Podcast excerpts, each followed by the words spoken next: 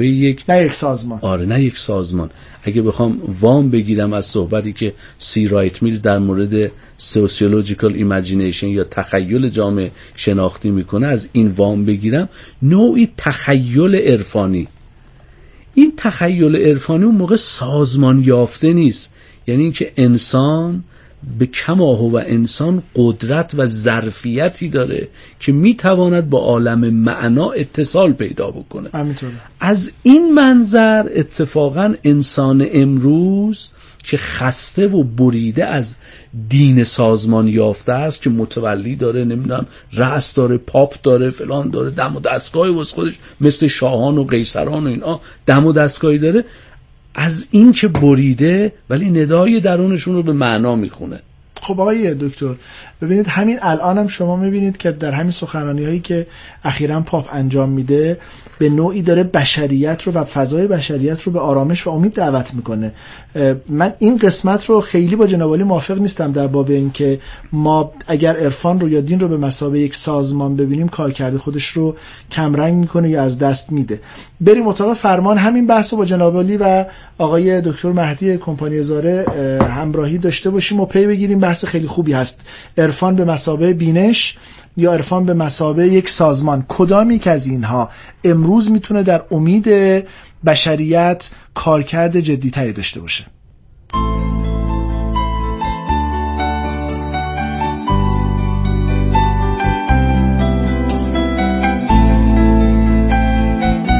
فلسفه عین زندگی فلسفه عین زندگی و زندگی عین تفکر است.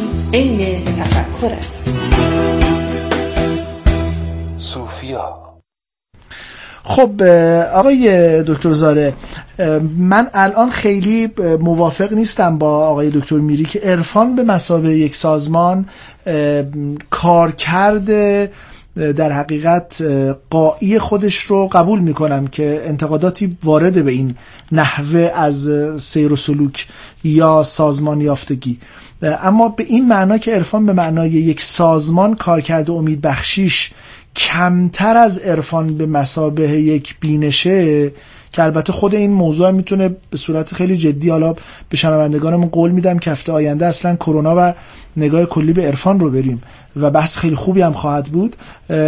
فارغ از این موضوع جنابالی با کدام یک از این دو وجه در حقیقت موافق ترید با دیدگاهی که آقای دکتر میری مطرح می‌کنند و عرفان به مسابه یک بینش رو جدیتر می‌بینند. یا دیدگاهی که بنده مطرح می‌کنم و آن این که عرفان به مسابه یک سازمان ولو اینکه انتقادات جدی به او وارد باشه چون سازمان وجه توسعه مندی بیشتری در تاثیرگذاری امید در جامعه می‌تونه داشته باشه. ببینید مولانا یک بیتی داره که خیلی کلیدیه به نظر من تو این بحث. میگه آدمی دیده است باقی پوست است دید آن دید است دید دوست است. ببینید آدمی دیده هست. آدمی همون منظره آدمی همون چشمشه. ما هیچ ما نگاه. ما فقط همین نگاهی هستیم که به هستی داریم و عرفان یکی از انواع نگریستن به هستی. اما انسان در اجتماع از نهادسازی هیچگاه در واقع دور نبوده. یعنی شما هیچ بینشی نیست هیچ دانشی نیست بله. که بلا فاصله در کنارش نهاد ایجاد نشه و اگه قرار باشه همون چیزهایی رو که بینش به دست میاره دنبال کنه به نحو جدی نیازمند به نهاد داره. نهادها هم همیشه آفاتی دارن. یعنی اینو باید بدونیم. شما هیچ چیزی رو تو این عالم هر چیز خوب سریعتر آفت می‌زنه و صرف آفت زدگی برای کنار گذاشتن کافی نیست. اما من معتقدم من با آیه میری در این زمینه موافقم که پیش و بیش از عرفان به مسابه نهاد ما عرفان به مسابه نگرش رو نیاز داریم. و این نگاهی که در واقع عارفان به هستی دارند مهم هست. مثلا شما ببینید وقتی یه کسی مثل مولانا درباره تنهایی صحبت می‌کنه اصلا شما نیازی نداره شما در یک نهاد خانقاهی نگاه نهاد صوفیانه نهاد عارفانه باشید. بله. از سخنش چنان بهره مند میشید جهان شما چنان با اون ایمیج ها و اون تصاویری که اون درست می‌کنه تغییر پیدا می‌کنه که دیگه واقعا شما خودتون رو از هر گونه واقع نهادسازی بی نیاز می‌بینید. حتی یه چیزی من واقعا بگم. هر چی یک متفکر عارف مراتب بینشش قوی تر باشه میل به دستگاه و نهاد و اینها درش کمتر میشه. درسته. آن که در خلوت به بینش یافت راه او ز دانش ها نیابد دستگاه نسازد دستگاه. فقط ز دانش ها نیست که دستگاه نمی‌سازه. از قدرت هم دستگاه نمی‌سازه از شهرت هم نمی‌سازه از خیلی چیزهای دیگه نمی‌سازه. هیچ کدوم اونها رو نمی‌سازه. اما من یه نکته رو باید اضافه کنم به این حرف. و اون اینه که ما کسانی مثل مولانا رو وقتی نگاه می‌کنیم کسانی مثل ابن عربی رو که نگاه می‌کنیم ابوالحسن خرقانی اونها یک بعدی از هستی رو جلوی چشم ما میارن که ناخواسته جهان ما رو وسیع تر می‌کنن. من مثلا بعضی وقتا سخنان مرحوم دولابی رو وقتی می‌خونم یا میشنوم بله. احساس می‌کنم این جهانی که ما توش هستیم اندازه یه نخودی است تو یک اقیانوسی و من واقعا اصلا بدون اینکه خودم ساکن اون اقیانوسه باشم و خودم جزی از این نخوده هستم. اما اونقدر تصویری که اون آدم می‌کنه فریبنده و فریبا و زیبا و دلنشین هست که من احساس می‌کنم دلم برای اون اقیانوس داره تنگ میشه. خب ممکنه من هیچ وقت از نزدیک اون بزرگ رو هم ندیده باشم ممکنه در نهادی هم که اون داشته نبوده باشم ولی من اعتقادم اینه که اونها اونقدر افق سازی می‌کنن اونقدر جهان رو وسیع می‌کنن. اونقدر به جهان ابعاد پیچیده میدن که شما بویی هم از اینها به شما به مشامتون برسه براتون کافیه. همینطوره. ببینید آقای دکتر همینطوره. ابن عربی خصوصا در فتوحات مکیه که شاهد مثال های بسیار زیادی همین الان در ذهن من میاد که از توسعه تخلق الهی میان آدمیان سخن میگه ساختاری رو ترسیم می‌کنه که در اون ساختار امید موج می‌زنه. موافقم با این دیدگاه. هر دم از روی تو نقشی زندم. راه خیال با که گویم که در این پرده چه ها می‌بینم. با این قسمت از بحث جنابالی و آقای دکتر میری موافقم. ولی نقطه انتقادی من در کارکرد این وجهه ببینید دین به مسابقه یک سازمان الان کارکرد وسیع تری رو در فضای عمومی یک جامعه شاید بتواند ایجاد بکنه. تا دین به مسابقه یک نگرش فردی. می‌خوام این رو یه مقداری ما روش درنگ بکنیم که حالا انشاءالله تو برنامه بعدی بحث عرفان رو هم مطرح خواهیم کرد. بریم اتاق فرمان و این بحث رو با جنابالی و آقای دکتر میری پی بگیریم.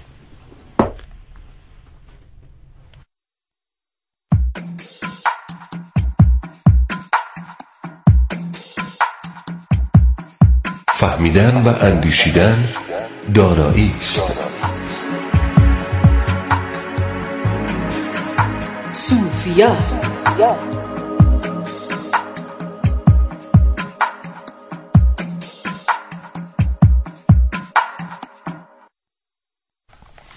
خب آقای دکتر میری جناب اه، با این فضایی که در حقیقت به گفتگو نشستیم طبیعتا از این دیدگاه که می‌تواند دین به مسابقه یک بینش اثرگذارتر باشه دفاع می‌کنید.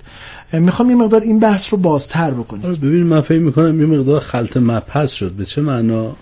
این معنا که بحث ما این نبود که دین کار کرد نداره یا عرفان به مسابقه مثلا تصوف یا نهاد تصوف کار کرد؟ نداره شما گفتی که آیا اساسا این نگاهی که مثلا مرگ به مسابقه مشتاقی یا این استعاره ای که آیه دکتر زاره گفت گفتی در این وضعیت امروز آیا اساسا میشه صحبت از عرفان برای انسان امروزی کرد؟ بله. از اینجا بحث بود. بحث. بر سر کارکردی یا ناکارکردیش نیست. همه ما می‌دونیم مثلا دین کارکرد داره. همه ما می‌دونیم به عنوان حتی بعضی موقع کش کارکردیش هم یه نوع کارکرده. همینطوره. بحث بر سر اینه که انسان امروز که گذر کرده به عنوان مثال میگن انسانی که از ورای سکولاریزاسیون گذر کرده از ورای انقلاب علمی اومده به ماتریالیزم علمی رسیده به این به این نتیجه رسیده که آقا اساسا جهان جهان فیزیکاله و چیزی به نام عالم ملکوت وجود نداره و اومده مثلا در حوزه دین شما که آشنا هستی مثلا بولتمان و اینها اومدن صحبت از demystification کردن یعنی اسطوره زدایی کردن یا اساسا به چی میگن به زبان وبر جهان یه جهان افزون زدوده شده افسون زدایی ازش شده. بله. حالا این آدمی که ما امروز باش روبرو هستیم و همون وبر میگه که آقا هیچ راهی نیست. اگه کسی می‌خواد بره تو مثلا در دامن کلیسا بره خودش پناه ببره ببره. ما دیگه خدایی نداریم. یا اون بحث نیچه که میاد میگه آقا خدا مرده است. یعنی اساسا اون بنیان متافیزیک جهان فرو ریخته. حالا به این انسان به این آدم شما می‌تونی صحبت از عرفان بکنی. بحث بر سر این بود. بله. حالا میشه به این آدم عرفان اصلا صحبت از عرفان کرد؟ اومدم گفتم دو نوع فهم از عرفان رو ما می‌تونیم ببینیم. درست. یه موقع ما میایم میگیم آقا نهله های مثلا تصوف یا نهله های مثلا متصوفه رو ما مقصودمونه. آیا می‌تونیم مثلا در ایران امروز یا به عنوان مثال در چه می‌دونم آمریکای امروز بیایم بگیم آقا آدما برن به این سمت که مثلا عرفان رو در نهادهای متصوف و مثلا دراویش و اینها بفهمن. این به این معنی نیست که اصلا وجود نداره اینا. اینا وجود داره. خود مملکت خود ما هم هست. تو جاهای دیگه دنیا هم هست. ولی بحث بر سر اینه که حالا این آدم امروزی امکان این رو داره که از پس این جهان حالا تغییراتی که گفتم پیدا کرده افسون زدایی و فلان. آیا این انسان می‌تواند با بینش و تخیل عرفانی ارتباط برقرار کنه؟ گفتم اتفاقا این امکان هست. چرا؟ درسته. چرا هست؟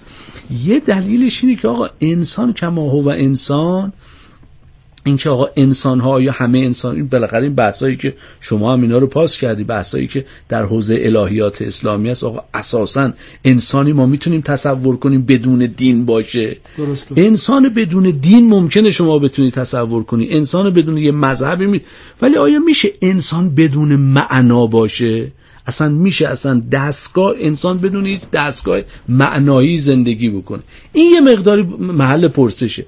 و گفتم در این نقطه اتفاقا وجود انسان کما هو و وجودش از منظر اونتولوژیک انسان رو دائما به معنا می‌خونه. و این بیمعنایی مانند یک سم میمونه مانند یک موریانه میمونه که ساختمان وجود او رو تخریب می‌کنه. به همین خاطر اشتیاق پیدا می‌کنه. اشتیاق به چی؟ به دنبال معنا. حالا یه موقع معنا مثلا میگن آقا برگردیم مثلا به مسیحیتی که مثلا پاپ میگه. نه اینکه امروز مسیحیتی که پاپ میگه یا به عنوان مثال اسلامی که مثلا روحانیت میگه در جامعه اهل تسنن میگه بله. یهودیت میگه. کسی به اون نمیگروه. ولی آیا این جریان قالب بشریت به این سمتی که دوباره برگرده به سمت دینهایی که سازمان یافته بودن یا نهادهای دینی سازمان یافته؟ ما هممون می‌دونیم. من به عنوان یه جامعه شناس در تکمیل صحبت های زاره نمی‌تونم بگم مثلا انسان بدون نهاد می‌تونه زندگی کنه. انسان یه موجود نهادسازه. ولی بحث بر سر اینه که آیا اون ارتباط که شما به دنبالش بودی اون تخیل عرفانی اون امکان اتصال برای انسانی که امروز مخصوصا در وضعیت موجود که وضعیتیه که کرونا باعث شده جامعه تعلیق بشه و فاصله گذاری اجتماعی یعنی فاصله گذاری انسان از انسان. بله. به یک وضعیت واقعی تبدیل بشه و انسان در یک وضع استیصال قرار گرفته و به دنبال نقطه امیدی میگرده به دنبال اینه که بتوانه از این فضا چه از منظر ذهنی چه از منظر وجودی عبور بکنه و یک نقطه اتصال آیا اینجا عرفان و اون تخیل عرفانی می‌تواند کمک بکند بله, بله. طبیعتا می‌تواند. آقای دکتر زاره جناب عالی برگردیم مقداری به موضوع اول در حقیقت گفتگومون که عبارت است از کرونا و امید. جناب عالی زندگی رو در همین کتاب امید در بخشی از اون به مسابه رسالت دیدید و از امیل سیروان نقل کردید که اگر در آزمونهای سخت زندگی به جای آنکه از نشاط و نیرو سرشار شوید دچار افسردگی و تلخی می گردید بدانید که رسالتی معنوی ندارید.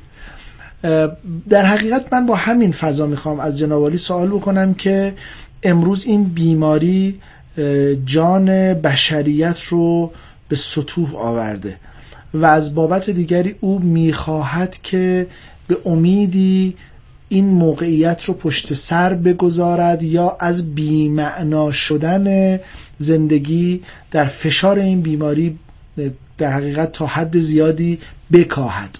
اگر زندگی رو به مسابقه یک رسالت بخوایم ببینیم اون وقت این امید بخشی که می‌تونیم ازش صحبت بکنیم چه مقدار می‌تونه خودش رو به این بشر سرگشته امروز کمک کار تلقی بکنه؟ بله اینه که شما این ایمیج رسالت رو در واقع فرمودید. این که این رسالت متوجه یک امر فردی باشه یا اجتماعی خیلی فرق یعنی شما بله. ببینید وقتی که شما رسالت خودت رو ساختن خودت می‌دونی. مولانا یک جایی یک حرفی می‌زنه که میگه که به شما نردبان آسمان است. در واقع نردبان درباره نردبان آسمان بودن سخن حرف می‌زنه و اینها. میگه که خیلی از این اهل عرفان از این نردبان آسمان بالا رفتن. بله. بعد که بالاتر بالا رفتن میگه جز برای یاری و تعلیم غیر سرد باشد. راه خیر از بعد خیر. بله. میگه اگر شما می‌خواهید برگردید به عالم و دست دیگران رو بگیرید و نزد خداوند ببرید فقط باید یک احساس رسالتی تو خودتون بکنید. وگرنه شما نباید در واقع بازگردید از این معراجی که نصیبتون شده. من این رو ازش بخوام این استفاده رو بکنم. ما رسالتی بالاتر از اولین رسالت هر شخص تکامل خودمون کمال بخشیدن خودمون شاد کردن خودمون خوش کردن خودمون نداریم. بله. یعنی هر فردی هر فر فرد انسانی باید متوجه اخلاق خودش باشه متوجه احساس خودش باشه متوجه عقاید خودش باشه. مشکل از اونجای شروع میشه که ما رسالتمون درست کردن غیر میشه و بدون اینکه به خودمون بپردازیم. حالا ببینید امروز در جریان کرونا اتفاقی که به وجود اومده اینه که مثل همه جریان های مشابه همه می‌خوان دیگری رو هدایت کنن که حالا مثلا فلان کن بیسار کن از نظر بهداشت. خب یه بخشایی می‌خوان به دیگران در واقع دلداری بدن که آقا اینجور نباش اونجوری باش فلان اینا در واقع نظر احساسی. یک سری می‌خوان بگن آقا این با این به خدا توکل فلان این بحث اعتقادی. اما بله. نکته اینجاست. هیچ کسی رسالت خودش رو این نمی‌دونه که شخص خودش رو از این نظر اعتقادی اخلاقی و احساسی خوب کنه حال خودش رو خوب کنه و اینکه ما همیشه ترمون به دلیل این جماعت زدگی ما خیلی جماعت زده هستیم جمع زده ایم. همینطوره. به خاطر همین اینکه نتونستیم هیچ وقت خودمون رو بسازیم مولا یه تعبیر خیلی جالبی داره. میگه که درباره مرگ میگه. میگه مرگ می‌دونید چیه؟ عالم خاموشی آید پیش بیست. وای اون که در درون اون سیش نیست. عالم خاموشی که انسان در اون اونس باید با کی داشته باشه؟ با خودش رو داشته باشه. اگر با خودش اونس نداشته باشه مرگ وحشتناکترین چیزه. بعد میگه شما میگه چی؟ مرگ زشت رخسار توست نه اون مرگ. به شما بارها این رو میگه. میگه زشت فقط تویی.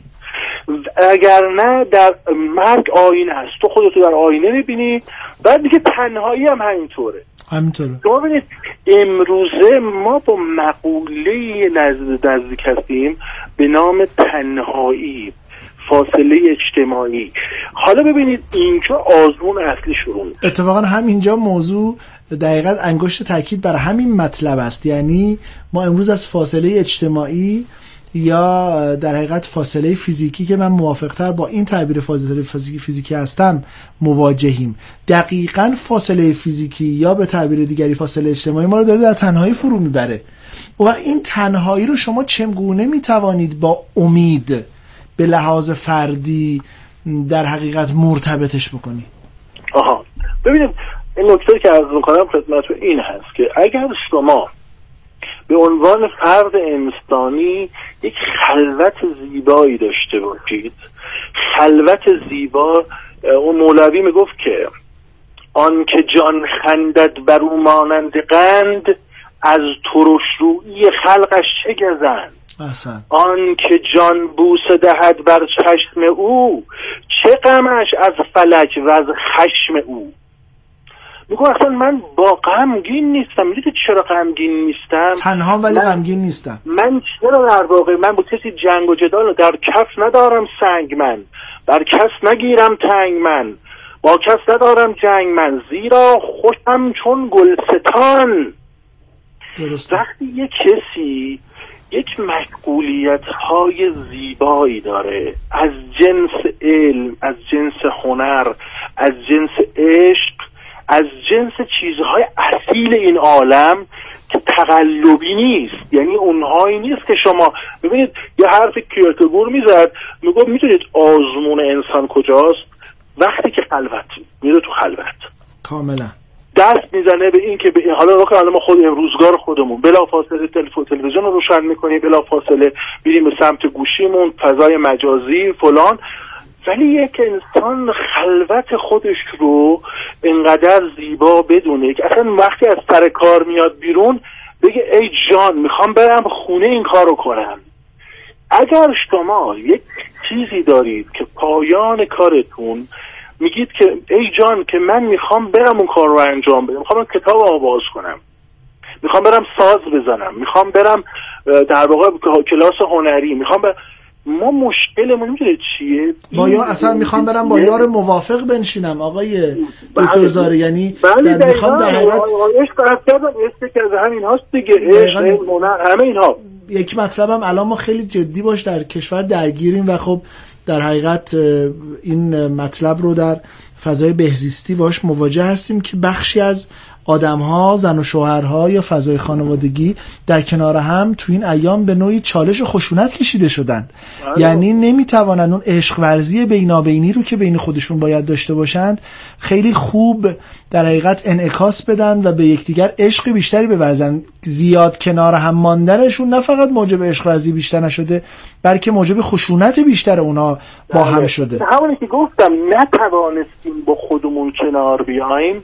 نتونستیم یک خلوت زیبا داشته باشیم و در خلوت خودمون به یک چیز به خاطر همه همش تو جمع جمع هم همیشه توش جدال هست. اصلا شما ببینید یکی از مشکلات دوران سرمایه داری کاپیتالیزم اصلا همین دعوت بیشتر از حدش به حضور در اجتماعات و اجتماعی شدن ما. و شما دیگاه کنید دیدید میگن غروب های غروب یک شنبه ها خارجی ها که مثلا یک شنبه ها تعطیلن میگن غروب یک شنبه ها دلگیره بله. مثلا مسلمان ها میگن غروب جمعه ها دلگیره.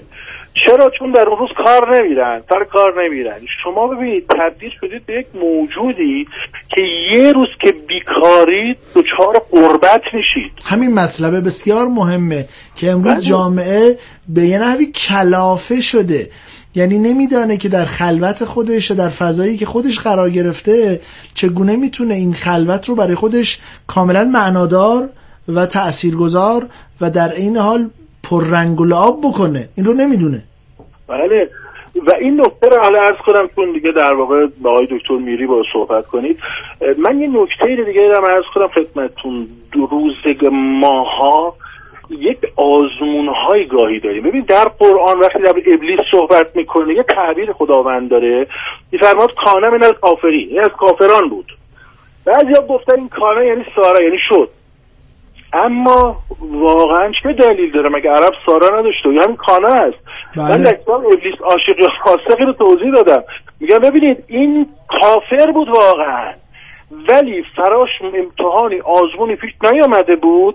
فرصت پیدا نکرده بود اون درون خبیث خودش نشون بدی. حالا ببینید روزگار ما هم مدت ها بودیم فرصت رو برای ما ایجاد نکرده بود. ما بدون با خودمون با فرد فرد خودمون چه بلایی سر خودمون آوردیم با این جمعگرایی افراطی و بی تمرکزی بر خود.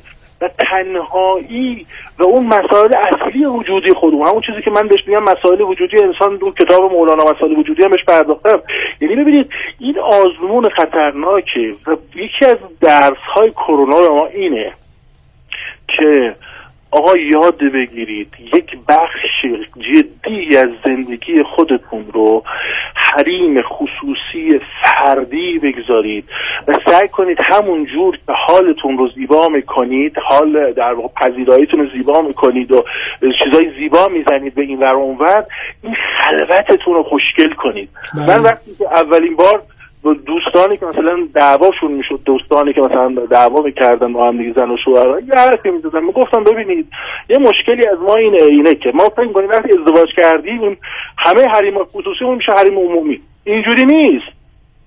من وقتی ازدواج کردم پنجاه درصد از حریم خصوصی همیشه حریم خصوصی باید بمونه.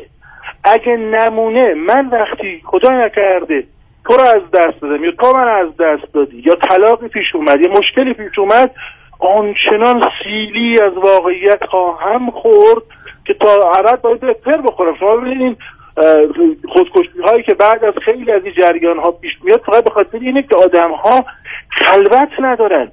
شما ببینید ابا عبدالله شب آشورا در اون روز قرار بود تاسوعا در جنگ بشه. به عباس گفت برو به اینها بگو من خلوت به خدا رو دوست دارم. یک شب به من فرصت بدید. اینها در واقع نکته جالبی است. یعنی اینها دنبال خلوت میگشتند. قول عطار می‌گفت خلوتی میبایدم با تو. زهی کار کمال. ذره ای هم صحبت خورشید عالم کی شود؟ ما کی توی خلوتامون خورشید دیدیم؟ من نمی‌خوام بگم عرفانی نگاه کنیم مثلا ما کی با رمان های درجه که دنیا هم نشین شدیم؟ ما کی با آثار ادبی دنیا درجه آشنا شدیم همراه شدیم؟ هیچ وقت. یعنی اون لذت عمیق اگر پیش بیاد این کرونا ده سالم پول بکشه هیچ کسی از خلوتش اذیت نمیشه. خب همون لذت عمیق آقای دکتر همین بحث لذت عمیق و همین با خیش نشستن و از خیشتن خیش ادراک کردنه که امروز بشریت رو به چالش کشیده و در حقیقت همین نظامی که امروز موجب بیماری های وسیعتر موجب افسردگی شدیدتر و می‌دانیم و می‌بینیم که در آمارها در کشورهای اروپایی موجب خودکشی حتی شده این ترس از این بیماری. ببینید اقبال لاهوری یک پیش بینی کرده بود قبلا 150 سال پیش. میگو از من باد سبا گوی به دانای فرنگ دانای فرنگ خارج از کشور. بله. روی به دانای فرنگ عقل تا بال گشوده است گرفتار تر است. احسن. عجبی نیست که اعجاز مسیحا داری. عجب این است که بیمار تو بیمارتر است. احسنت. یعنی عقل تا بال گشوده است گرفتارتر است. احسنت شما اونقدر این مدرنیزم آمد بر قبل عقل کوفت اونقدر اومد بر عقلانیت کوفت خوشحال شد از کنار گذاشتن ادیان و عرفان و اینها. این روز آدم ها رو انقدر توهی کرد خلوتشون رو خالی کرد تبدیلشون کرد به یک موجودات اجتماعی توهی پیاده از خلوت. حالا این روز این بلا سرشون اومد. یعنی کاملا انقدر که ما درگیر این بودیم که ویتامین دی مون کمه ویتامین سی مون کمه ما ویتامین خلوتمون کمه ویتامین تنهاییمون کمه. ما نمی‌تونیم به خودمون خلوت کنیم. اصلا آقای دکتر شاید. دقیقا شاید حتی باغساری یا مرغساری در وسعت مملکت وجود ما وجود نداره. که بتوانیم در او خودمون رو در لحظاتی یا ساعاتی یله و رها قرار بدیم و در اون مرغسار آرامش پیدا کنیم. گویی یک بیابان بی آب و علف در مملکت وجود خودمون می‌بینیم که از اون می‌خوایم به اجتماع فرار بکنیم. دقیقا. شما الان کشورهایی که از نظر بعد اجتماعی توانستن مشکلات بین فردی رو حل کنن نگاه کنید. از نظر آم- مشکلات فردی مشکلاتشون نتونستن حل کنن یعنی همچنان هم آمار خودکشی در این کشورها زیاد هست. بله خب این بحث یعنی- بحث مهمیه که حالا آره. انشالله با آقای دکتر میره هم همین بحث رو چون منظر جامعه شناسی هم از پی بگیریم. سوالاتی هم برای ما شنوندگان مختلف فرستادن اونها رو هم بتونیم اشاره مطرح بکنیم. بریم اتاق فرمان در خدمتتون هستیم.